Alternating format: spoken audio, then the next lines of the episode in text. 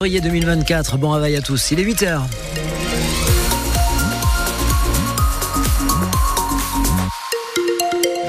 Les trains sont à l'heure. On a quelques difficultés sur euh, les routes héroltaises, les embouteillages du matin. Rien d'exceptionnel. Vos infos, vous les partagez au 04 67 58 6000. Sébastien Garnier pour la météo.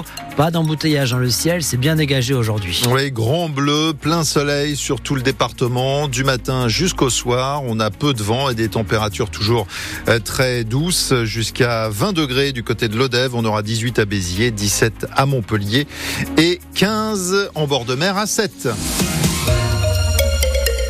Merci d'écouter France Bleu Héros. Les infos avec vous, Sébastien. L'été dernier, Robert Ménard avait refusé de marier un couple dans sa mairie de Béziers.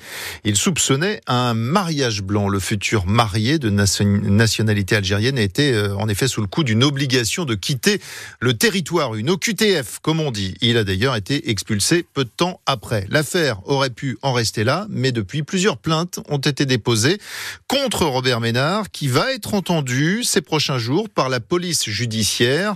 Robert Ménard, qui estime que c'est le monde à l'envers. J'avais pas oublié cette affaire-là, mais quand même, je m'étais dit peut-être que le bon sens l'a emporté et qu'on va arrêter de me casser les pieds avec quelque chose que n'importe quelle mère ferait s'il n'avait pas peur des conséquences. Et avec tout ce palmarès, on me demande rien d'autre que de le marier, c'est-à-dire je suis le représentant de la loi à un moment donné, de le marier dans ma mairie. Non, non, non et non. Et évidemment, sur le fond, je suis sidéré. Vous savez ce que je risque dans cette histoire-là?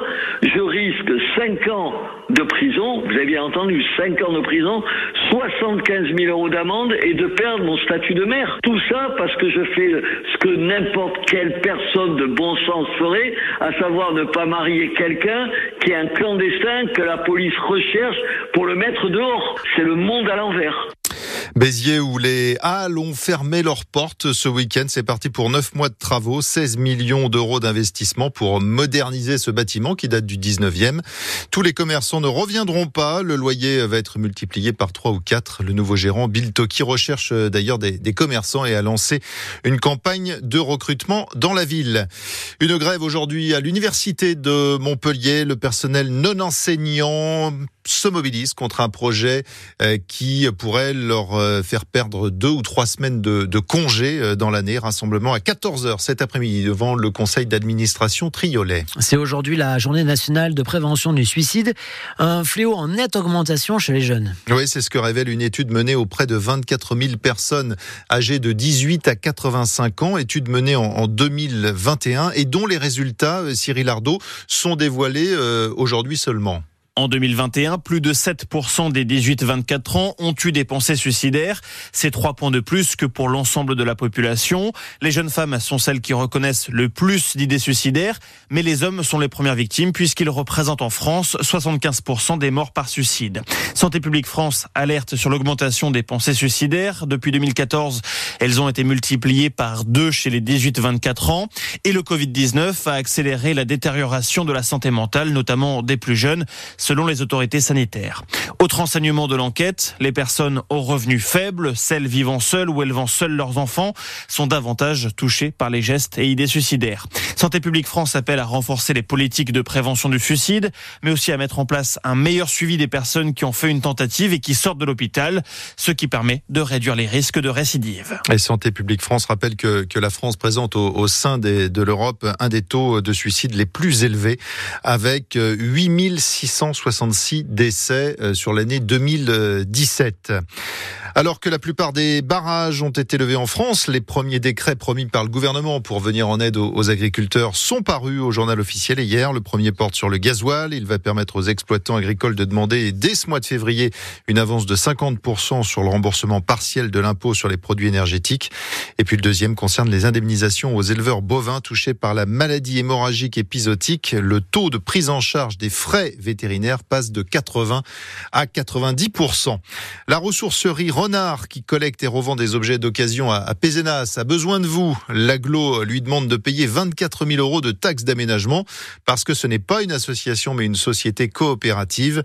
Elle lance donc une cagnotte en ligne pour réunir cette somme avant le mois de mai sous peine de mettre la clé sous la porte. C'est une excellente nouvelle pour tous les fans de tennis. Montpellier va garder son tournoi ATP 250. Oui, vous savez qu'il était menacé suite au retrait financier de la métropole, 400 000 euros euh, de, de manque. Mais l'Open Sud de France est donc sauvé, au moins pour les trois prochaines années. De nouveaux partenaires ont été trouvés, notamment le Conseil départemental de l'Hérault, qui jusque-là ne donnait rien. Kamel Chibli, vice-président de la région Occitanie, chargé des sports, est ravi, mais faut dire qu'il a mouillé la chemise. Hein tout était problématique sur le manque de financement. Effectivement, euh, il a fallu cravacher un peu pour essayer de trouver des, partenaires et forcément, euh, tout le monde était euh, volontariste ici dans l'aréna, dans les coursives, les entreprises, les associations, les clubs, etc. Tout le monde voulait que ce tournoi perdure. Et donc il a fallu tout faire pour le garder. Donc euh, forcément, euh, ça fait des mois que je travaille sur un autre partenaire, donc euh, avec qui j'ai discuté longuement sur l'importance de ce qu'on représentait le tennis dans l'Hérault et dans la région et, sur le territoire métropolitain de Montpellier. Et donc il fallait trouver des partenaires. Donc aujourd'hui c'est chose faite et il m'a fallu encore attendre jusqu'à ce matin pour pour avoir des éléments concrets qui permettent de s'engager parce que c'est pas juste l'engagement d'un an, c'est l'engagement de trois ans. Donc le tournoi restera pendant trois ans à Montpellier. On va ramener la crème de la crème du tennis mondial en Occitanie et c'est une grande fierté pour nous pour les licenciés, pour les grands passionnés de tennis, mais aussi pour la dimension de ce qu'on a envie d'incarner sur le sport et l'événement sportif dans le territoire. Et ce qui a eu dû euh, aider euh, Kamel Chibli, c'est aussi la, fréquentation. Euh, on a battu un, record hein, sur cette 14e édition, plus de 61 000 spectateurs.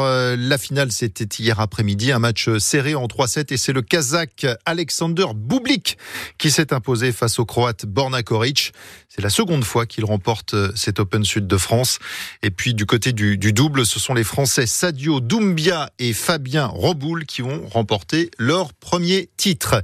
Dernière euh, information en, football, l'entente Saint-Clément-Montferrier poursuit son aventure en Coupe Gambardella, c'est la Coupe de France des moins de 18 ans.